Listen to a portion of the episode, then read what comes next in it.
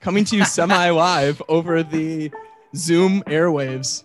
We've got a collaboration with the Sons of Honarchy and Locked On Sox. It's Drunk Shy Sox fan over here. And Hot Take Tommy. On this episode, as we said, we've got the myths, the legends themselves, Locked On Sox on the other side of this uh, lovely screen. Um, and we're going to be bringing you all of our takes regarding only the greatest Sox things brought to you by DBC, DBC brand, brand. who I guess we are contractually obliged to. Since Yeah. about- so we lied to you guys already. I hope you don't mind. Off on a really uh, shaky start here. With just just bear with us. We'll we'll be doing a little bit more of that, you know. I don't, and. I don't even have a beverage. Usually, I'm this shaky after. Well, you were the one at a Mormon wedding today, so That was yesterday. give us the details on that, please. All the way out to Utah. Have you guys ever been to Utah? No, I'm good. I mean, actually, I drove through it. I drove through it. Sorry. I, that's, that's not right. I was in St. George, Utah, one time. It's close to Vegas, but not Okay. The, um, I, I I assume the Mormon part of Utah. For sure. Danny? I have not. No, I would live vicariously through Herb and his his day driving through Utah and his uh, to his West Coast trip. Yeah, I can't can't say as I've been there. Well, I'll say this. All of the liquor stores are owned by the state. Ugh. You can't like go to the gas station, go pick up a six pack of something. You have to go to a liquor store and nothing at the liquor store. Like if you want some beer, it's not refrigerated. So mm. it, it was an interesting experience. I, No wonder I'll those leave it at that. Yeah, what is this Europe? Jesus Christ! They, they consume a lot of porn in that in that state because they can't drink. All these- Honestly, though, all these damn restrictions on them. for real though, like I, I don't know what they do for fun. I'm I'm very confused. So Plus the Jazz lose. I know I know Yeah. we talked about this, Tom. We want we wanted to hype up our guests today. Yes, if you if you would allow us, we've we've prepared words, gentlemen. Um, so Steve wanted to take tackle the old Herb introduction because uh, he has a love affair, and I am more than happy. To, I am more than happy to tackle the Chris Tannehill. Do you want to go first, Steve? I will. I mean, I have to introduce the man who literally at the end, I mean, mind you, Herbie probably don't remember this, but the man who at the end of his um, you know, time on the 108 panel was like, go listen to these guys, go listen to Sons of Honarchy, support the little man. it was funny as hell. Herb, Herb acting like we're Jeff Bezos over here, or Joe Rogan, like Yeah. support the little man as if we're not little. Also, It was much appreciated. Like we were honored. That's when we're like uh at the Reggie's last year, right? Uh-huh. That is Uh-huh. exactly it. That is Yeah. exactly it. So Got to meet you guys last year. Like you guys are in the back corner. I remember. Yeah, it was good. Hell That's- yeah. That's right. That's right. Um, I asked a dumb question about current players and kill Mary fuck. That was it was really dumb on my part. Um, so hailing from Wheaton, Illinois, and standing in a little bit taller than I expected, this man is, I believe, a multi-year entry into the 108 tourney, and is severely underrated when it comes to the blue checkmark community on White Sox Twitter. Hmm. He is an executive producer at 670 The Score, most well known for his work for the Laurence Holmes. You can find this man enjoying a Miller Lite on his hours off, uh, unless he's on a panel for an event at Reggie's and he's buying us all mystery shots. he is one of the fabulous co-hosts of the fastest growing Sox podcast, Locked On Sox. A proud, I believe, University of Illinois grad. No, No, just big fan. he acts Wrong. like it. Oh boy, oh Oh, boy, does he man. act like I act it. like I went down there and on uh, Neil and Green Street all the all the time. But no, they wouldn't let me in because I didn't do homework and such. Whatever. But Fair. yeah, that's, They- that's fine. yeah. enough. I, people have uh, mistaken that before, but yeah, you would think that you would have to go to University of Illinois to be a dumbass like me. They, they call it subway alumni. Folks. That's the old term for it. The I'm just- subway alumni. I'm gonna go to like online University of Illinois so I can finally be a one of those fans. So, ladies and gentlemen, Herb Lawrence. Hey. I love That introduction right there, brother. That's Thank so you. good. So good. All right. And now I have the honor of introducing the uh, another infamous producer of audio. Uh, as a Sox fan, you may know him as the level headed side of Locked On Sox, but Of course, he agrees with Stone Pony and Herb quite a bit, so that's up for debate. Um, we have folks on the north side who may know him better as the shelf stalker of Wrigleyville Jewel on Broadway, or perhaps you know him as the uh, one guy in Chicago who does his best to make Dan Danny Parkins sound good. He's a White Sox fan, broadcast aficionado, uh, because he's got more sound clips of Hawk and Ed than literally everyone on earth uh, at his fingertips at all times. He brings big white guy who loves hip hop energy, and his dad giggle just lights up those soundboards. It's the Chris Tannehill. Wow, you guys have done your homework. Folks, put your seatbelts on. This could be a bumpy ride. No, it made me. The reason why I had to throw in the Wrigleyville Jewel on Broadway is I was inside that jewel when I was listening to one of your guys' podcasts and you brought up like seeing some player walk through, and I was like, what the hell? It was like the biggest like uh, Antonio meta Thompson thing in my life. Yeah, I mean that was that was the who's who because for for you Chicago listeners, that's like pretty close to Lakeshore Drive. It's the closest jewel to Lakeshore Drive, I think, in proximity. But so that's why it was by Wrigley Field, and all the ball players lived on Lakeshore Drive. But also, uh, Bill Melton lived not too far from there. He'd come in there at Minnie Minoso. Those are some of my favorite memories. Walking Minnie Minoso. This guy should be a Hall of Famer, but he was Yes. already a legend at that point. And then just walking him around, showing him where you know the laundry detergent is. You know what I mean? and just like you know, you know, talking you know Sox with them. You know, like he used to sign his checks. The great Minnie Minoso. You know, he's like he had the Minnie Minoso hat. I think his he drove the caddy, pushed the caddy, and the license plate said Minoso nine. So this guy wanted you to know who it was at all times, and I loved him for it. I, I miss him, but yeah, yeah, yeah, tons of ball players in that jewel, and uh, thank you for the very, very uh, well vetted introduction. Couldn't help myself. Couldn't help myself. So Herb, where did you go? I gotta ask. Oh goodness, you don't have time. Um, initially out of high school, I went to a place called Carroll College. Now it's Carroll University. It's in Waukesha, Wisconsin. Yep. Then I was like, this is not what I thought college would be. It was like a liberal arts school where you're actually going to class. It was dumb. So I left there, went back to COD, which is College of DuPage.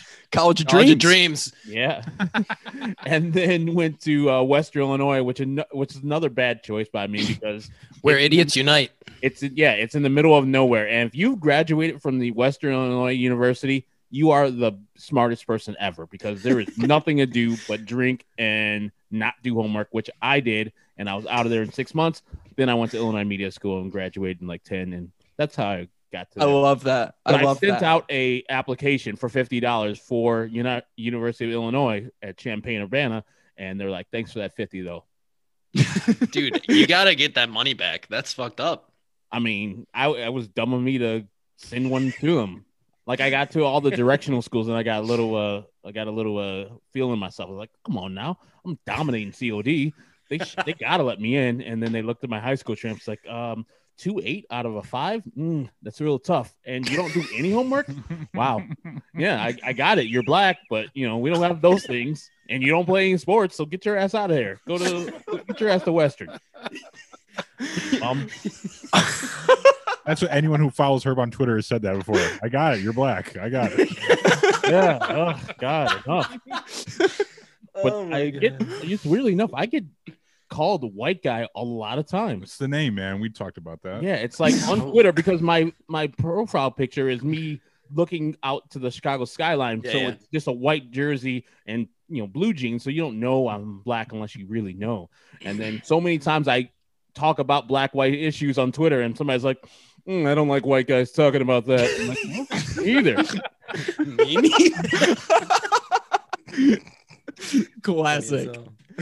Well, let's hop into the White Sox side of things since we are both White Sox podcasts, right? Mhm. Um, now, we wanted to start by asking you guys about your White Sox fandom roots. Um, and you've got quite the collection of memorabilia behind you there, uh, courtesy of Tanny.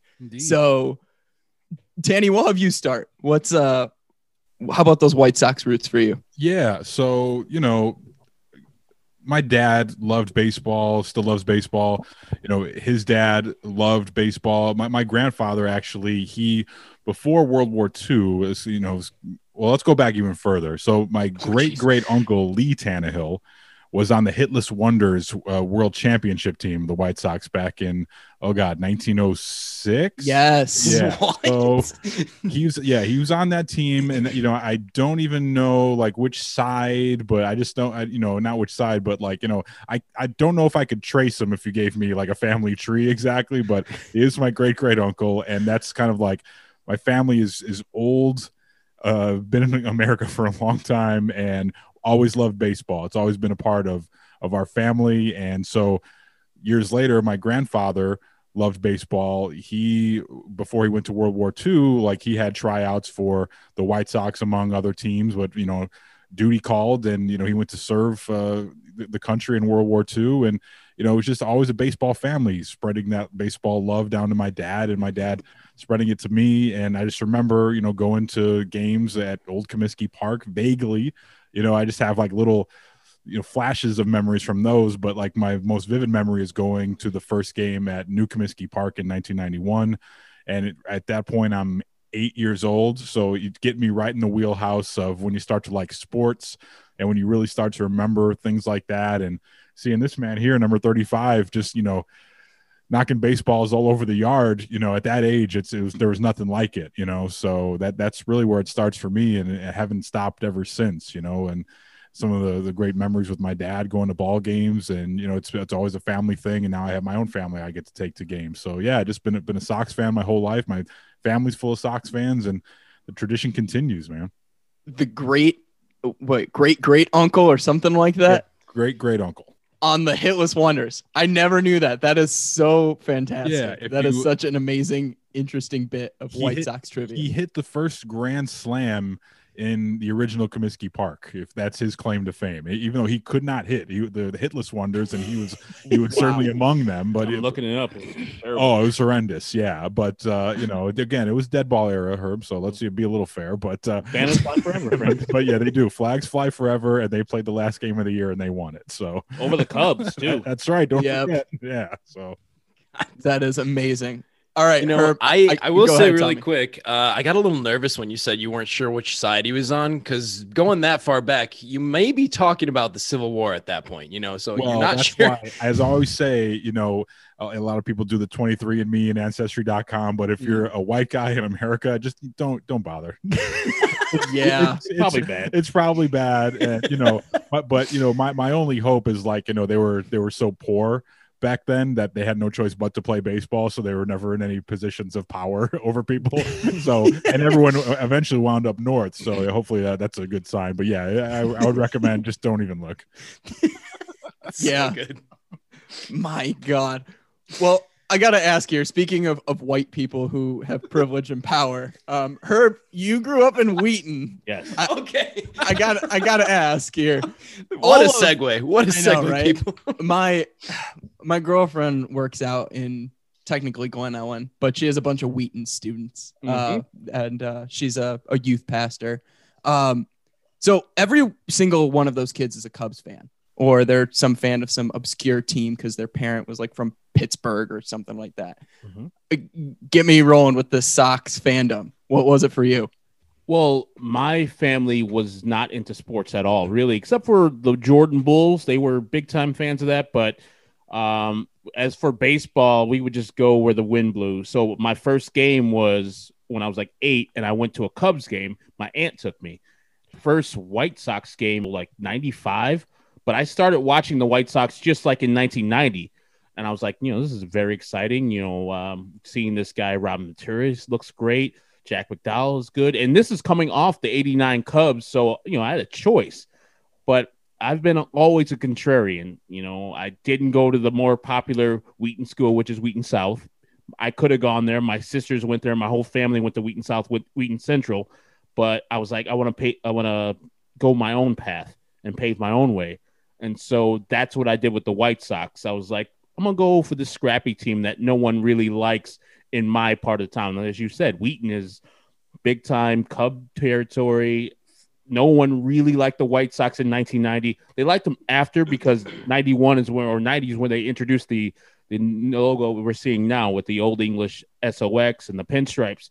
But it was just a choice of mine because I'm a contrarian and I didn't like to be I didn't like the name Cubby. It sounded childish. It is. It's weak, right? It's so weak. 11, 12 year old, I was like, I am not going to be in this childish ass team fandom. No, I want to go to an adult team, a team that's trying to win. I don't want to be all cute and cuddly. So I went to the White Sox, and from time to time, I tell myself like I'm gonna beat that 12 year old's ass. I'm gonna go back in, in history or in past and grab me a, a DeLorean and beat him up because, for making me a White Sox and a Illini fan. But now I'm like, all right, kid, you were smart. You had something in you. But so that's how I became a White Sox fan, just because I'm a dick. Fair. I So- love that you went to the wrong high or the other high school as Yeah. well. Like that's Yeah, I That's could have commitment to championship because. I went to Wheaton South, but instead I wanted to go to Wheaton North and not win state championships. hey, that's okay, you know, because I went to a small high school as well, and we were not good at sports, but it made me look like a great athlete compared to all my friends. So that is one thing that I did truly enjoy. Um, now I got to ask you guys because you're both oh, not much older than us, but a little bit older. Really older us. than you. I mean, I am. I don't know Tanny's. No, no. I am too. I could tell. I could. Just, I mean, Tanny said his first game was in 91 when he was eight, and you were talking about going to your first game in 95. I was born in 95. Tom was born in 95. Christ. Um, they just So- hang up on us. I gotta ask. I mean, luckily we're not a part of. I just the- how do you? I just wonder how you guys are White Sox fans. I guess 2005, but like Nah, Yeah. not even, not even. Like Yeah, you guys. Tommy's is is ridiculous. I, I, I honestly, this dude owned an Astros jersey before he owned a White Sox jersey. I hope it was Yeah. a throwback. the it was, Star? it was, it was, it was like a, it was the gold and blue that they did like way back. And uh, my parent, my grandparents were like snowbirds, and they lived down there in their RV, teaching uh, kids in um, San Antonio about Jesus because that's that's them. Um, and they bought me a jersey while they were down there, and so I was a Houston Astros fan before I was a Sox fan. And that was um, right around 05. And by that, I mean it was during the World Series. I was rather torn. Uh, yeah, yikes, right? Uh, but I was I was 10, so you know, it was right around the age where I should have been, you know, fandom swayed, but uh, I was not. And then I uh, I bought in real hard uh, when I started like having my own money and being able to go to games and stuff. So, uh, but yeah, it's been it's just in the blood for me. So everybody in my dad's side is is uh, since my grandpa who moved down from like way north in Minnesota. It's just been White Sox fans through and through. Can't help it. Oh, you guys are young. Are you guys posting this on TikTok? Is this show, show going to be on the TikTok when it's over? The TikTok, I like it. I am uh I am not that much of a what what's the new generation? The Zoomers, right? nah, no, we're not. We're not Gen Z. We're not none of that. No, no, Nah. But uh, I need a replay of that. Well, Are you I got- posting it on TikTok? Good. My grandson's always telling me about the TikTok. I hope the podcast will be on there. Well, then I got to ask you guys, what does 2005 to you still mean? If it means anything to you. like everything, my favorite day of all time, and I tell this this my girlfriend, longtime girlfriend, is October 26, 2005, bar none. And my second favorite day is April 4th, 2005. That's the beginning of the year. October 26th, of course, the White Sox won two games, the Geoff Blum game and the World Series game four. So, yeah, that 2005 team I lives in my head. Probably there's not a week that goes by since that I don't think about something that happened during that year. And it was just a wild ride where while you're going through it, you don't realize how hard that was for them to do that because it seemed so effortless. It, like, all right, we're beating Boston. All right, we're beating the Angels. All right, we beat the Astros. We won the World Series. What?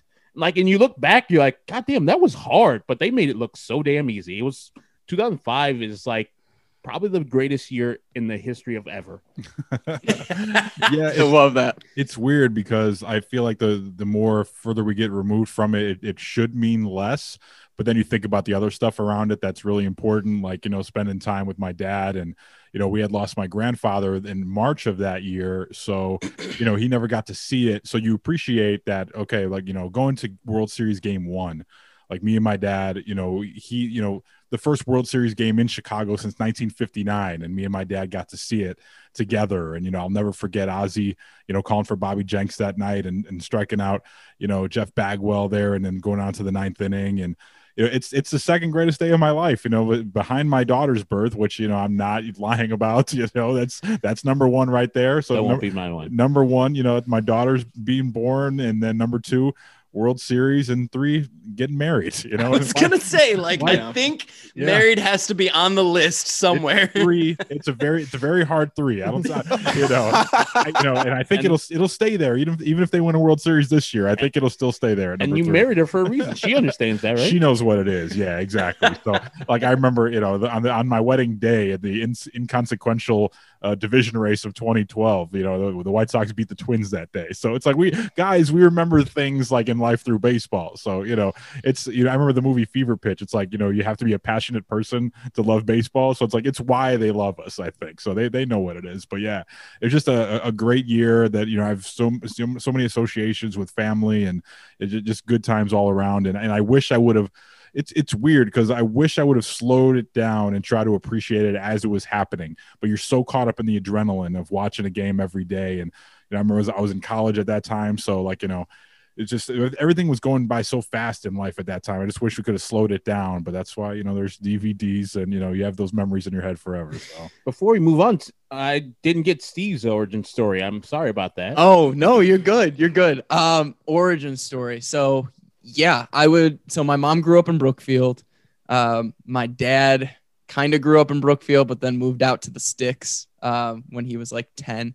Um, so he actually was he was more so a Cubs fan because that's the that's what came on the TV. Um, you know, you could turn on the TV and WGN would be broadcasting all the Cubs games. Um, it got to the late 80s, early 90s, and he was just kind of fed up with the way the Cubs were running the organization, not being fan centered, not, you know, really having opportunities outside of, you know, you just hop around the bars in Wrigleyville. Um, even though my dad does enjoy his his beers. Um, so it's not like he he doesn't enjoy that. But um yeah, I think that was a big thing for it. My dad was like, okay, you know, once he went to college and once he was able to get more than just WGN, you know, baseball games, um, he, he grew an appreciation for the other side of town and what was going on probably during that 90s era too, like for you guys. I mean, he's 55 now. So, I mean, he, you know, really loved, you know, those teams that had Ventura and, and Thomas and McDowell and Big Pen, you know, those guys were just uh, incredible, really, um, in putting the White Sox on the map. Um, and my mom was born and raised a White Sox fan because of my uncles. Um, her parents weren't into sports, um, but my uncles would always take her to ball games. And my uncles are quite a bit older than my mom. Um, they're like the youngest of the uncles is like six years older than my mom.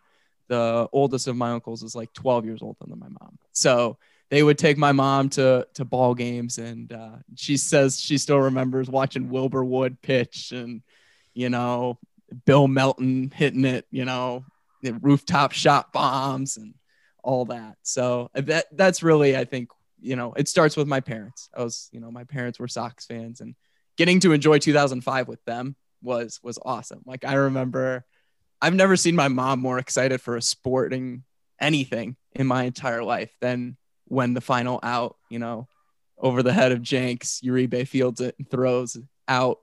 You know, I she literally jumped up and down and was screaming. She was that excited. So that that's 2005 to me. Like if I could capture it in one moment, it was that. It was my mom jumping up and down so quickly and getting so excited and, and yelling that I just embraced my dad because I was scared of my mom in that moment.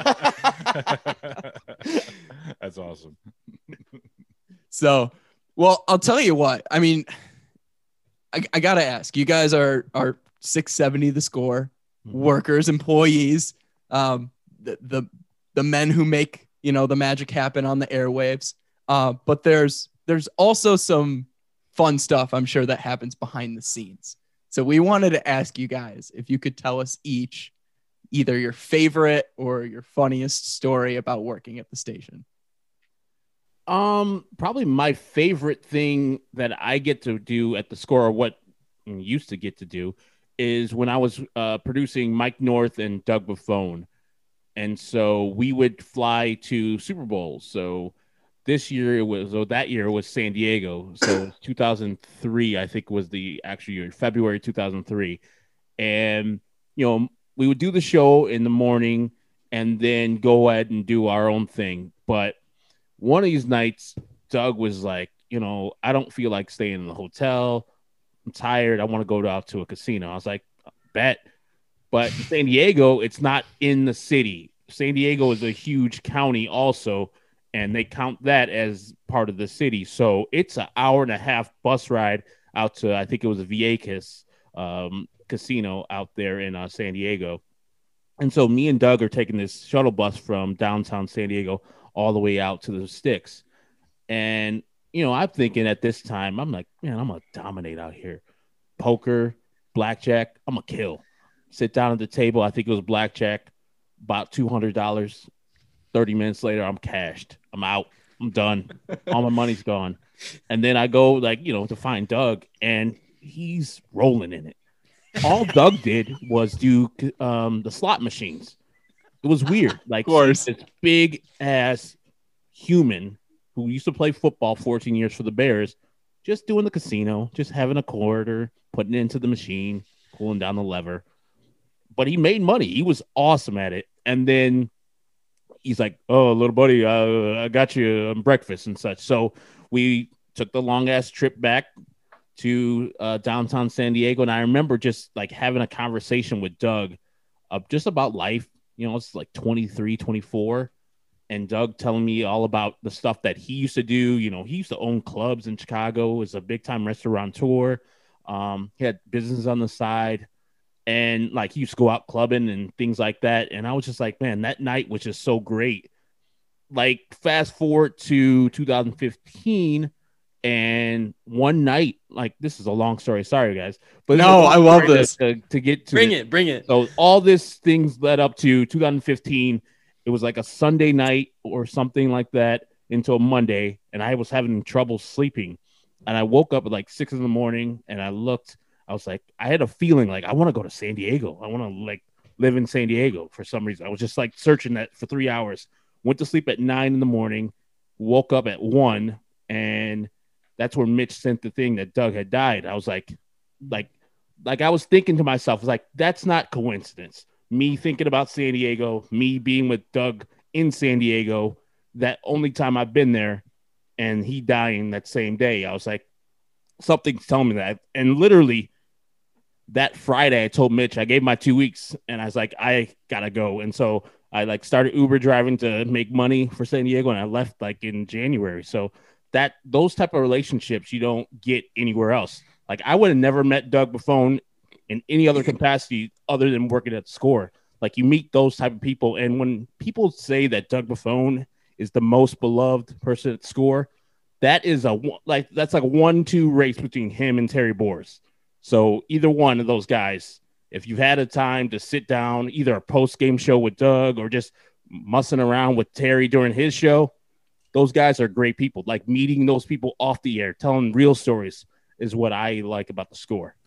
I don't think I ever knew that little wrinkle about Doug passing away and that that was the connection to San Diego. That's pretty cool. I'm Yeah. actually glad you glad you had that uh, that super long uh, story. there. Absolutely. Yeah. Thanks for sharing that, Herb. That was so dope. But you know, you mentioned Doug, and like you know, those are some of the great memories I had producing the post game show with Doug and OB, and watching the uh, the the 2010 NFC title game with the Packers. With that was the last game I watched with Doug. It was the game was horrible, obviously, but Doug and OB watching it and just you know, but just being at the score, it's like you, you- laugh harder than than you've ever laughed in your life working with some of the best people you'll ever meet. That's like the best way I could you know summarize the score. And it happens often. It's maybe not so much this past year because it's less of a communal atmosphere because so many people are at home but just like it's always a place where the second you walk in the door you sort of forget about whatever things are bothering you about life and you know you're with like-minded people and you know just have a good time. But if i had to like you know pin it down to one memory, it's you know when I was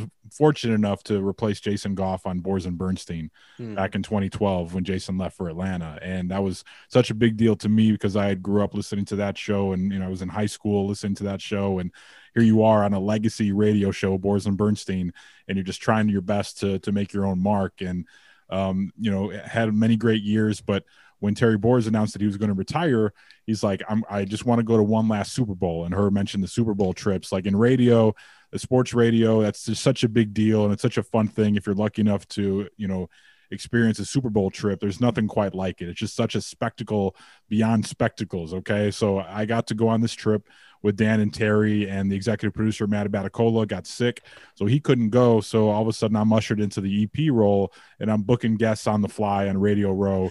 That was in San Francisco uh, back in I think that was 2017. Uh, but yeah, it was just it was amazing just seeing all these celebrities and being there, hanging with Dan and Terry for basically an entire week.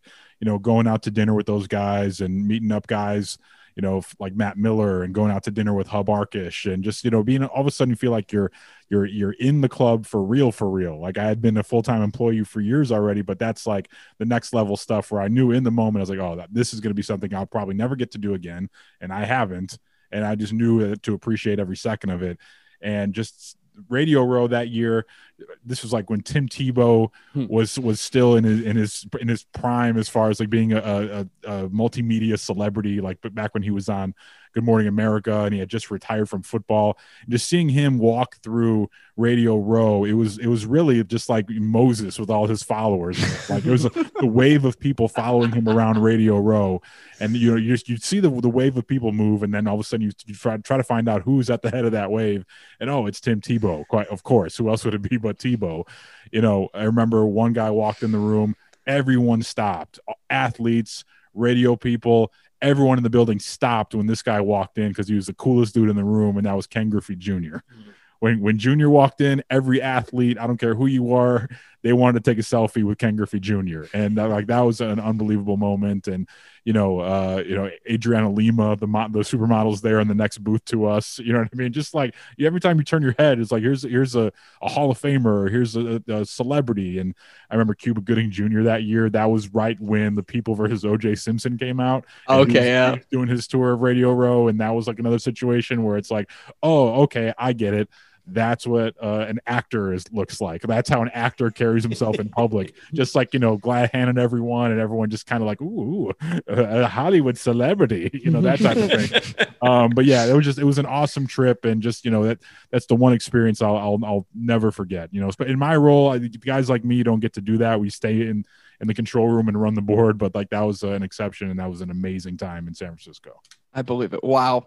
That's awesome. Like I can count the amount of, you know, even B-list celebrities I've met on less than one hand. So that's that's amazing. I I and I kind of envy that. Like I would also be starstruck though. I wouldn't know what to do with myself. Like the fact that we booked you guys for this interview, I was already like, "Oh my god." Like I'm starstruck. I- I'm like, you know, I don't know if Herb, you know, can like recall like the whatever the first moment it happened for you, but like when you're working in the in the industry, sports talk radio, you're on the phone with with with athletes all the time, but every once in a while you have that moment where you're like, oh shit.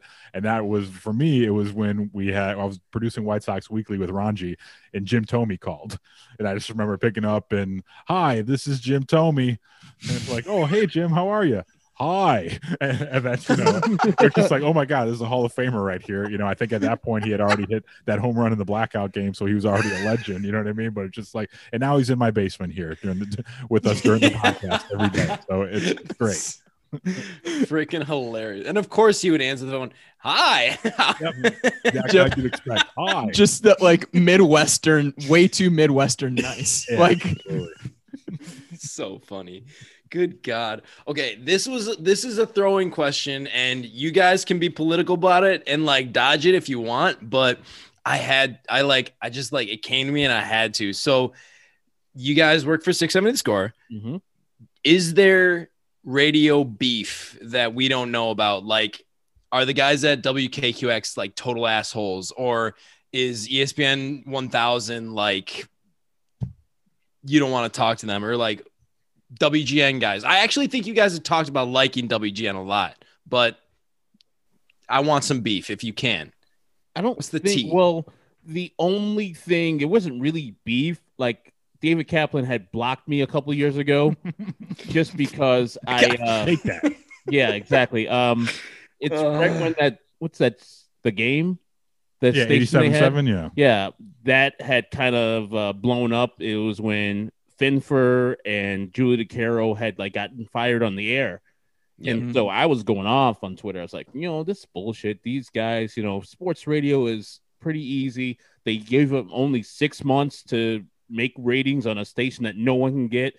And then I found out through the article that Quigley had known, who was the the co-host with Ben Finfer, and Cap, who had did the show before, um, Ben Finford knew like hours before that they were going to get fired. And so I was like, you know, shame on Quigley, shame on uh, Cap for not telling this guy, hey, man, this is our last day. And he had to find out on there. Same thing with Julie DiCaro. That's bullshit. And I was Yeah, pissed sure. about that. And then he DM'd me something. You don't know what's going on, blah, blah, blah. I only knew an hour before. I was like, that's plenty of time. Yeah. Just tell somebody, hey, Shoot a text like shit. Ben, you're gone. We're done here. Like he knew Cap was knew he was gonna be cool. He knew he was WGN. He was gonna be Yeah. going on to the next thing. His money was gonna be safe. But Ben had left the score and going over to the game, you know, things that was a big time a bone of contention for many people. Like Connor going over there, Ho going over there. You know, Mitch is loyal to all these people, and once you like break that loyalty, it's like you're not coming back. Like the Connor coming back to the score is a big time deal, and it wasn't Mitch's call. So I'll get that's different story. But once you leave the score, Except literally, I think they all came back. Hoge came back. no, Hope didn't come back. He wasn't he the Bears reporter after that? or No. was that before? That was before. Okay. He he left. He was gone. The only reason Connor came back is because our horrible. Uh, well, sorry, I can't. I mean, yeah, he was horrible. Uh, Um, Jimmy DeCastro was horrible. He ruined our station for like two, three years. Then he left again, like he does with everything.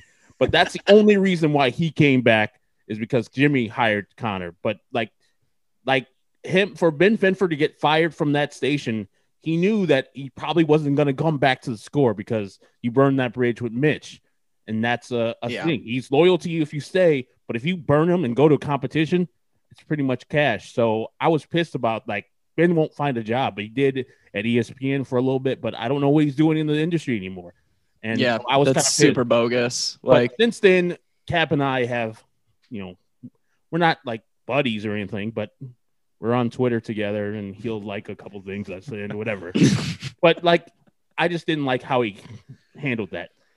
Um, no, for as far sure. as anybody else, like I grew up in the industry under Jonathan Hood, so whatever he does, I'm good with. I think Tanny interned for him at E ESPN 1000, so Yeah. Hood is always good for me. All the rest of the guys I've never really met. Like I never met Tom Waddle or Silvy or was it uh Carm or Yurko. Yeah. Yeah, it's weird. Like, you know, most radio people are assholes because we're all insecure and that's why we're in radio. so like there's potentially there's beef around every corner when you're talking about radio people because we're also very sensitive.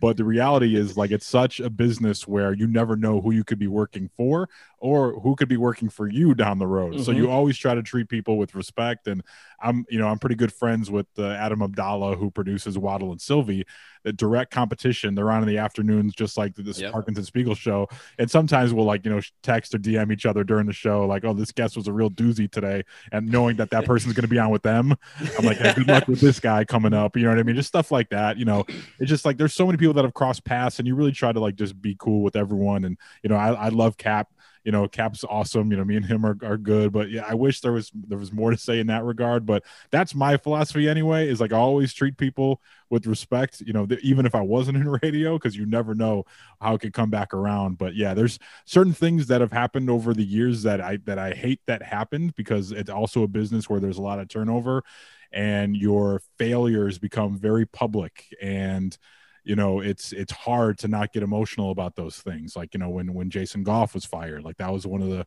hardest days uh, of- my life and it wasn't even happening to me like it was happening to one of my best friends and i Yep. got to still stick around there and work but like stuff like that's hard man so like and that's Jimmy DeCastro. yeah so it just it's it's difficult you know that that's why you, you try to you know that there's common ground with everyone in the in the business and you know the the the the, the dicks are few and far between because we all know how fragile the business is I mean, there's one guy universally that well, Taney doesn't really hate anybody, but there's one guy universally every person at the score that worked with him does not like, and that's Mike Murphy.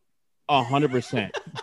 The guy's just a bad dude. He's just like a terrible guy. Like you can have different opinions, but he is a horrible dude who doesn't care about his coworkers or I don't even know if he cares about other people. He just cares about what Mike Murphy's doing. Chris, you got that smirk on your face, like you got something to say No, about like this. I, n- I never had the uh, the pleasure of, of, of producing or working for Murph. You know, like Yeah, so- imagine like because Pleasure. all of what- all of what I've heard is like from people that I know and love and respect. They all shit on him at all at all costs. You know what I mean? So I like, mean, think about the genius that Taney is with audio and Murph like muffling that. That's what he'll do. Like Spiegel was great at audio, and he would muffle him because he wanted to do Murph show. He, he Murph would run his own like sound, like run that Gillette a little lower. he like he would have sound throughout the uh throughout him speaking, and then the, the "Hey, Bucks get in there, uh, yeah, and then he would call people voice. not by their names. So like they called Laurence Jerome multiple times, not even close. He called Jason Coolbreeze. He would call Oh my people who were answering phones. He's like, just call him phone. He was like, phone. that's my favorite shit hey, ever. Hey, just, phone. just distilling someone down to their to the most minimalist minimalistic part of their job, calling someone phone. I I can't help but love that actually. yeah, I don't know so if that's worse or if literally calling black guys Jerome, Jerome, and yes, Cool Jerome. Breeze. like people, people don't think that's true. That those things are hundred percent true. Oh my god. That's so bad. That is just, Like- it's beyond cringeworthy. Yeah, he, he's a terrible, terrible, terrible human being. I wish him luck at I was at ESPN 1000 on the weekends. Great, Yeah. but yeah, he was terrible to work with. I didn't work with him on a day to day basis. I only worked with him at like when we did the Smith and Walensky remotes, oh and, Okay. And he had like kind of tried to snap at me, but I was like, never, never, ever, ever will you snap at me in public. I'm a grown man. And then he, you know, Right. pretty much shipped up, shipped up, and made uh made sure that he did not talk shit to me about anything in public. Oh my goodness. Well, hey, I'm, I'm, sorry. I'm, I'm dead. I'm fucking dead. The best was he's a fucking awful person. Yeah. You're entitled to other opinions, but he's fucking awful. Like that's why, like, you might have bad people to work with, but at the heart of them, they're good people. Otherwise, like fair. me and like me and me and Cap thing, I know he's a good dude. I've had a, you know, it's probably me because I've had a thing with Mully. But at the heart of it, Mully's a good dude. I just think sometimes he's abrasive. He comes off a little different, but I would never say Mully's a bad guy. Murph is a bad dude. That I mean, that you could ask anybody who's worked with him. It's, maybe he's mellowed out in his old age at ESPN 1000, but his score days were shit. nice. Okay. So of Nice. all of the the shit people that you've probably met in the sports industry, who is like the most detestable person that you've had to line up an interview with or like just like absolutely hated interacting with them because they were just such an ass. Um, I didn't really try to interview this guy, but he always tried to like make our in, our interactions uncomfortable. So early White Sox, uh, the Hood show I think started in 2001, and so Hood would be like, "Hey, we need to get out there to the players, so we need to go to." Pregame for White Sox, pregame for Cubs, go out to Halas Hall, meet these people, go out to the Blackhawks, you know, press some flesh and all that good stuff. And so throughout this, we sparked up a relationship and a friendship with Aaron Rowand, who was a, Mm, you know, he played a little bit that time, but the starter was Kenny Lofton. right. So Hood and I are always at Aaron Lo- Rowand's locker, just chatting him up. Man, man, great game. And he's he loves the Bears. We're talking about the Bears and shit. And Kenny Lofton every single time would be like, like he would have a look on his face, like, why are you talking to him? He's not even playing. I'm the starter. I'm Kenny Lofton. Like he would have this disgust on his face, like we're in his space and we're as two black dudes, we're supposed to be talking to him instead of talking to this backup center fielder. But no, Kenny Lofton was abrasive and a dick. And Aaron Rowand is probably one of the best athletes I've ever dealt with, ever. He's just so so down to earth, mm-hmm. loves the Bears, was like good at baseball just by happenstance, and a good dude otherwise. So it was like awesome to talk to him. And Kenny Lofton left.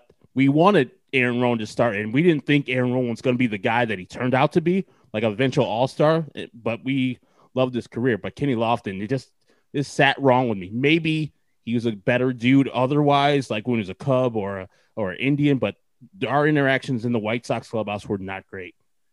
Yeah, for sure. it's weird like you know because uh you know I, i'm not an ep so I, I don't do a lot of guest booking so usually i'm just like you know pumping people up with audio so people I just you know always you know throw praise in my direction so i don't deal with with people on a, on a level like herb does on a regular basis. So i don't have many stories about people being standoffish or jerks but the one thing uh, going back to that super bowl trip like David Diehl is is not a dickhead, okay? Like he's a great analyst, you know, a fun guy, a local guy. I think a Sox fan too, right? I believe so. Yeah. So you know, former uh, Illini offensive lineman, you know, world, you know, World Series or world champion with the Giants, and I was down at the Super Bowl that year, and Boers and Bernstein, they would just rip the shit out of David Diehl whenever he was being an analyst. He, he did a lot of Bears games that year. And he was repped. He probably I think he still is repped by the same guy that repped Brian Billick. So you know, I, I had a pretty good relationship with with with that guy, and you know, it just you know, I was like, all right, we're lining up David Diehl here to talk to us on Radio Row. Mm. And then five minutes later, his guy comes back to his wait. This is Chicago, right? You, you- David's going to be on with Chicago. I said, yeah. He's like, nope, that's that's a no go. David's not. Oh And I was like, oh well, I can't really blame David for that one, you know. So, and I'm kind of glad I didn't have to do it because they would have immediately said, well, he's the one playing all the drops of you, so that would have been. That would have been ugly. So yeah, that's not David Diehl's fault, and uh, you know he's he's been cool ever since. But that was the one time where it was ever like, oh okay, uh, Yeah. yeah, across the line there with David Diehl, and I'd rather not cross it. So. so fucking. That's I mean- a great story. and not he's a jerk. And I got the other story. I think I told it here on uh, Locked on Sox where we're getting a call from Rick Hahn. Uh, it was the Laurence Holmes show, which we're doing now, uh, noon to two. and it was what two, three months ago. I forgot when Rick Hahn called in. Uh, maybe Or was it during- like a year ago? maybe during the season. I have no idea. Um, and so on this show and on the score, I multiple times had said, Hey, Rick Hahn is Teflon Rick because nobody in this town wants to take it to him. No one wants to actually take his record to him and say he's not good at his job so far. They just want to fawn over him because he's good. He's a good orator. He's a affable guy. Gives some good answers. Messes with Vinnie Duber every once in a while. Awesome.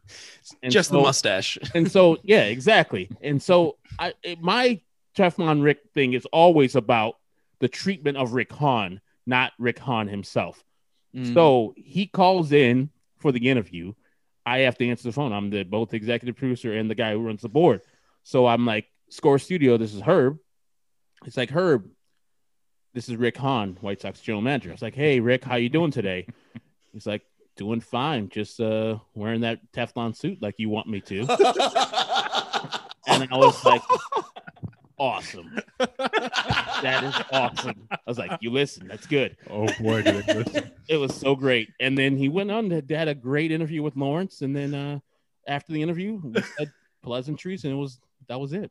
I, I Oh, the phone. He literally I'll said that. yeah, while saying all these things on Locked On Sox or the score, you think you're just talking to your friends or the producer on the other side of the glass, but these things get back to these people. And so, yeah, I was like, oh, geez. I was like, That's I was like- amazing. I was like, it's a great thing that he ca- called me on my shit and then, you know, pretty much had a good time with it. He, you know, he's probably not thinking me otherwise. oh it's my all- god, that's awesome. Like that's that's kind of badass. I'm I not mean, gonna lie. Great. That from there on, I'm like, oh, I can't hate this guy anymore. right. That's pretty cool. He like pretty much, pretty much told me what what to do with my shit and Get out of here, you jerk. Yeah, and ever ever since then, you know, of course, the Tony La Russa hiring happened. So Rick Hahn's really been, you know, Herb's really been Team Rick Hahn over here, eh, as much as he wants to, to take the opposite stance. But yeah, Rick Rick has endeared himself to Herb after that. And if I if I see Rick Hahn in person, I'm buying him a beer for that one. Give it yeah. right back to him. I love it. it's fucking wonderful. Well, I'll tell you what. With that Rick Hahn comment, that makes me think about some other comments that that players have made. You know, over the past couple weeks, um, and a lot of it comes down to the mentality of the team. So, like Tim Anderson saying, you know, we need that dog in us. Go out and kill these motherfuckers. Um, G- Giolito saying we need to step on teams' throats and kill other teams until the very end. Um, do you think the Sox? Now, this is like really throwing it back for you guys a little bit. Like during your era of really getting into sports, do you think the White Sox could be like this bad boys of Major League Baseball? I want them to. Like, I want Timmy to every time he sees Heath Fillmyer or Brad Keller to hit home runs off him and pimp a home run every single time and be hated. Like the only people who like the White Sox are their fans. Like, Mhm. like I want them to be. When I heard that from Lucas Giolito, I was kind of taken aback. It's like, whoa, Lucas, nice, right. California boy Lucas stepping on throats, killing folks. I was like, I like the mentality that's been permeating through the clubhouse. Like Timmy started it. You can start feeling it. And like anything, um, that 05 team, it had an edge to it. Ask about Carl Everett. That man had an edge about him. He had something to do. And AJ, you know, those you don't need to be liked by everybody else. Like Aji said, it's like everybody hates AJ. We just hate him a little less here. I want that. I want the White Sox to be have this mental edge. Like these people, even some of our fans, are doubting us. And fuck everybody who does. Right. And we want So you're a Zach Collins truther. I knew it. I fucking knew it. God damn it, bro. That guy. ugh. When are we going to get to is at that in the playoffs? When are we going to? Oh, my when, Jesus. when are we going to do a pitch by pitch breakdown of Zach Collins' at bat in the postseason from last? year? Please. What was your favorite pitch? Oh man, Good lord. yeah. Now- I don't, I don't know if they can ever be the bad boys of baseball. I mean, who are we talking about here? You know, Eloy Jimenez with his with his Oh, red gloves smiley. and the high mom. Hi, mom. So memeable and smiley. Like that's that's out of the question. And Yoan is going to be him. No, like unless you're just Sexy. jealous, unless you're just jealous of like pure sex appeal, like then maybe that's a thing, but not likely. Liam Hendriks. Everybody hates Australians. Yeah, that's true. but like, yeah, but they're so crazy though. They sort of break through like to the other side. I of- mean, don't of we hate- Who do we not hate more than Grant Balfour? Well, these are two different guys. Wait, Steve Irwin? Come on. Like, he's the most lovable human in the world ever. Yeah. So, like, who else are we talking about here? You know, Luis Robert, who's been in the country like for five minutes and he just loves everything, you know, and he, he, he- him in his winter coat. I is mean, so adorable. Who's the most hateable person on the White Sox? We were It's- glossing over him. It's TA. No, If you're a fan of the other team. no, it's the right fielder. I hate him. You Uh, hate him. Yeah. I think, yeah, we all hate him. hates Yeah. Yeah. Um, Ozzie hates him. I mean, think about it. Like, Will Roos is the manager of this team too, right? Like, are they not the bad boys of the division at least? Wait, a 70 plus year old man is not a bad boy. I'm Oh, sorry. 70 plus year old man who uh, apparently can't, you know, keep his blood alcohol content in check. Yeah. I- Keiko's kind of a bad dude. Well, the. Keuchel because Right. the, the Astros thing. That's the only thing I can see is people Yeah. linking him back to the Astros thing. Keuchel's a good one. Lance Lynn will be here for a year, you know, and then you know they'll move on. So I haven't heard No him- extension, Tanny? No extension? uh, I think they're going to try, you know, but I think a lot of that will will be predicated on what Dylan Cease does this year, what Michael Kopech, Kopech. does this year. They may not Mhm. have to. I think if they have their druthers, they wouldn't have to extend Lance Lynn. But yeah, I mean, I just I don't see how this team ever and be- Garrett, becomes Crochet too, right? yeah, I, I don't see how they ever become hateable, you know, unless they just keep winning and just by you know default. Because you know, you look at those Yankees teams that were so dominant, like you know, Jeter was so polarizing because he was good looking and dated uh, you know the one on ones, like you know, from Mariah Carey to you know, uh, who else like Je- Je- Jessica Alba. Alba, yeah, like you know Mika the Kelly. yeah the girl from uh from uh MTV, um. Ananda Van- Lewis, Van- Vanessa Minnillo. Yeah, so like you know, people hated Jeter because of that, and then later on hated A Rod for obvious reasons. But those '90s Yankees teams, like they just played the game right, and they just whooped everyone's ass, and they hated them because they were the Yankees. But there weren't many hateable aspects to those teams. But I'm glad you said played the game right because that means they were taking steroids. You know, there you go. yeah, if you're not, yeah, if you're not trying to cheat, I don't know what to do for you because like the guy, the guys from the other the side of the other dugout are trying to cheat as many ways as they can. Yeah, so- Nelson Cruz is trying to cheat, and that's why I want him on my team. allegedly. I mean, he's got the same trajectory as David Ortiz. Yeah, Like he's like, oh man, I can't hit. What's what's hitting? And then goes somewhere like, oh shit, I I know how to hit now. All good. This works. of course. Well, Herb, you said you want the team to have this kind of mentality, Yeah, right? I- like this I love bad it. boy mentality, this edge.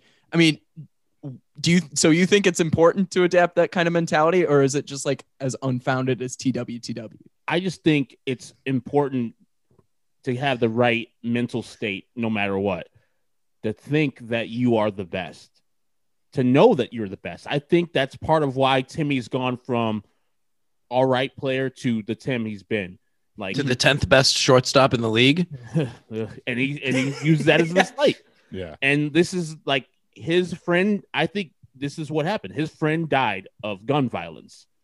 And he realized like life is short. Me trying to fit myself in this baseball old life of baseball police and putting my bat down when I hit a home run. That's not me. I'm expressive. I'm opinionated. I'm this and that. And I'm not gonna follow their rules. I'm gonna be me because my friend is now dead and you know he can't be himself anymore. And the last thing I'm gonna go to my grave is being somebody else's person. So I'm gonna be me. And since then, Timmy's been him and his career has gone off. I think that mentality has has made Timmy the next level. And Yeah. the same thing with Lucas Giolito. 2018, he was doing other people's things. Coop was uh, getting into him. And so he's like, F Coop. I'm gonna go back to my old coach when I was Lucas Giolito. He knows me, and that old coach was Ethan Katz, and he's gonna get me right. In 2019, you saw he started elevating. He's the next guy. He's Lucas Giolito, top line pitcher, Cy Young Award candidate, no hitter guy, Lucas Giolito, because he believes in himself. And now he's not trying to fit himself into what Coop wants him and the White Sox want him. He's trying to be the best Lucas Giolito. And if you like, I think Yogi Berra said that 90% of the game is half mental. I know it was a it's a joke, but everybody's good at the majors. Everybody's had success in their life. I think this thing that separates guys from being good to great or just being all right to good is mentality. Like the thing that happened with all these players that come over to the White Sox, as soon as they come to the White Sox, they forget how to play baseball. I don't know what happens. Like the Mark Teahen, he was good at Kansas City. He comes over here, he's like, ugh. Keppinger, same thing. These Adam these, Dunn. Adam Dunn, like, Adam I mean, Dunn. Adam LaRoche. Roche. These mentality things, they come and they, I don't know what happens to them, but I want my players to be like, I'm the shit. I don't care who knows it. I can do this. What Liam Hendriks said in his introduction, he said that I would rather throw a pitch that is shitty with a lot of uh, lot of confidence than a great pitch that I have no confidence in. And those things matter. Those things are real when you're play, facing somebody across from you. You think you're going to beat that guy, then you're right. If you come out and like, oh, maybe I will. And you could see this in the pitching of Reynaldo Lopez. You could see this in Mhm. the pitching of Dylan Cease, not sure themselves. They have plus stuff. I would say both of them might have better stuff than what Lucas Giolito has. But you know what Lucas Giolito has? He has faith that he can beat that next guy. Fuck that next guy. But So so you're so you're big there yet. you're a big TWTW guy, aren't you, Herb? Yeah, I think that your mentality can carry you to places that you don't think you can go Let's go. initially. Chr- Chris, what do you, what do you think? TWTW going to get Carlos Rodon to the finish line this year? yeah, I mean, here, here's the thing about all that, and you know, I'm not going to totally take the other side of what Herb's saying here, but you know, just just anecdotally here, you know, we all know that having edge in baseball is important. It's you know, Mhm. it- it's locking in when when you're supposed to lock in, and and you know just taking everything slowly as as as it's presented to you and not getting in over your skis and and not thinking about too much down the road in baseball. That's important. Like you you can have all the talent in the world. Look at that 04 White Sox team that was as talented as any White Sox team ever and then they they had no real edge. You know, they had some injury issues, yeah, but they didn't they didn't have the edge. They didn't have the X factor. Okay, so that's it's important. Don't get me wrong, but I think Yasmani Grandal the other day said it best when he said it's it's important that you you focus on the moment and not get too far ahead of yourselves because in baseball that could be dangerous. I mean, 162 games and you plan on playing deep into October, that's a lot of baseball games.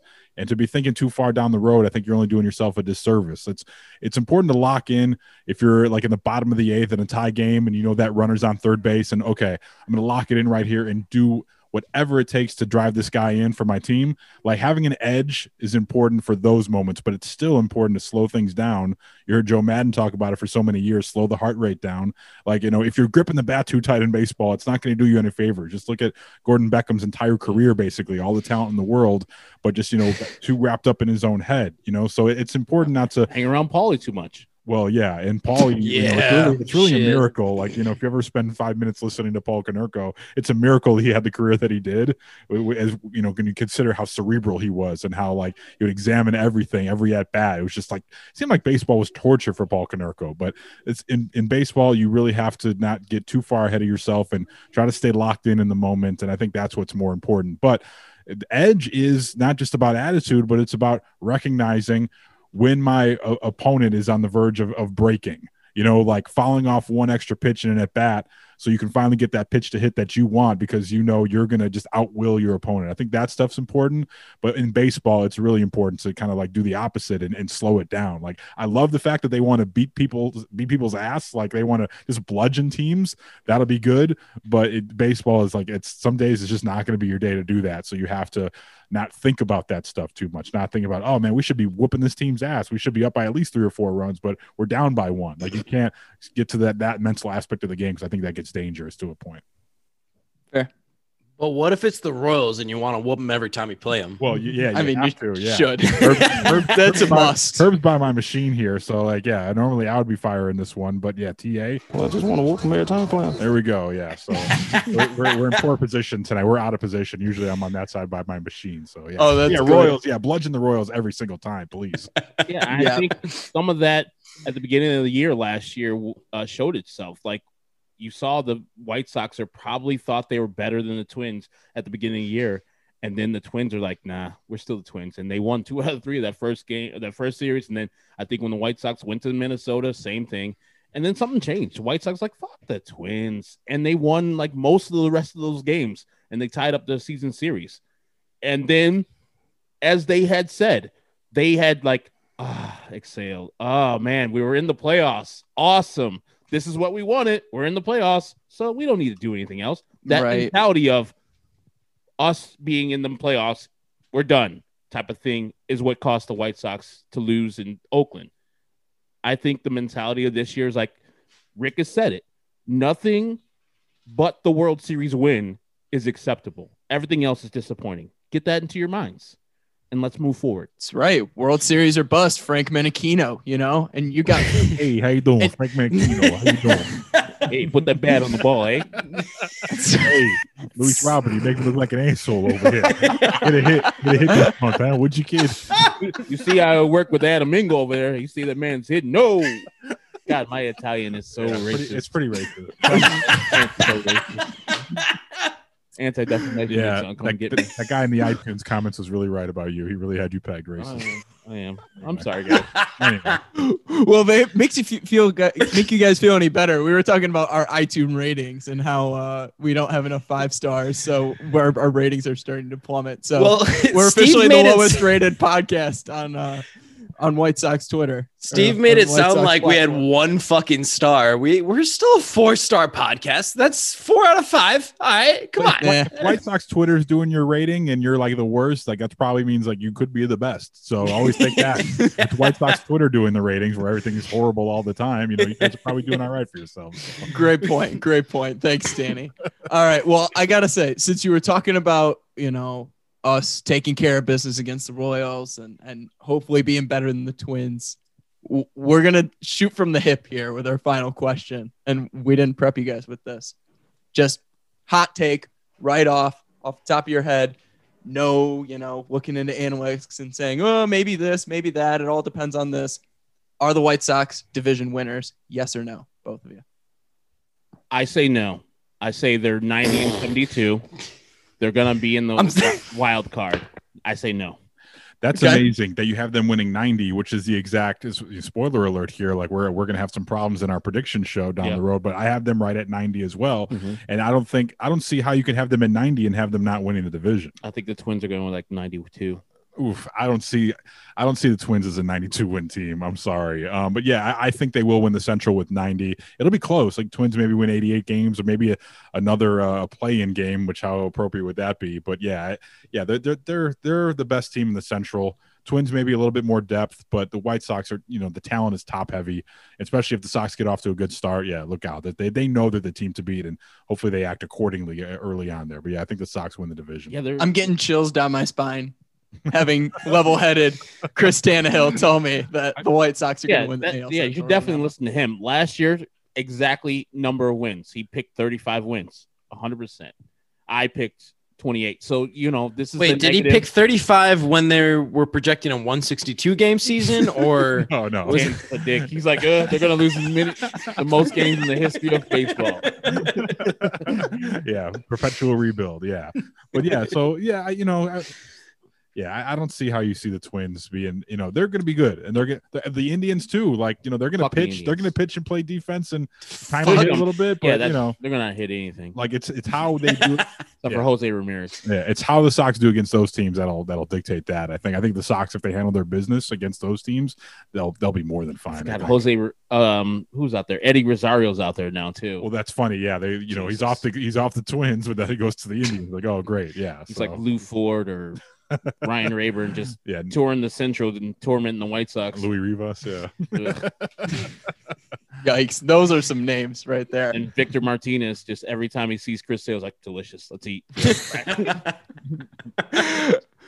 Well, gentlemen, thank you. Seriously, this has been a huge pleasure for I know both Tom and I, and I hope that you know you guys have enjoyed this as well. Um, Absolutely. I'm really grateful that you guys much. took the time to do this. No problem. yeah, it's always a good podcast when your cheeks hurt at the end. You know what I mean? So it's good. It's true. And Tommy is not talking about his butt, so Fuck you! All right. I will end on that note right there. Thank you. oh my good lord.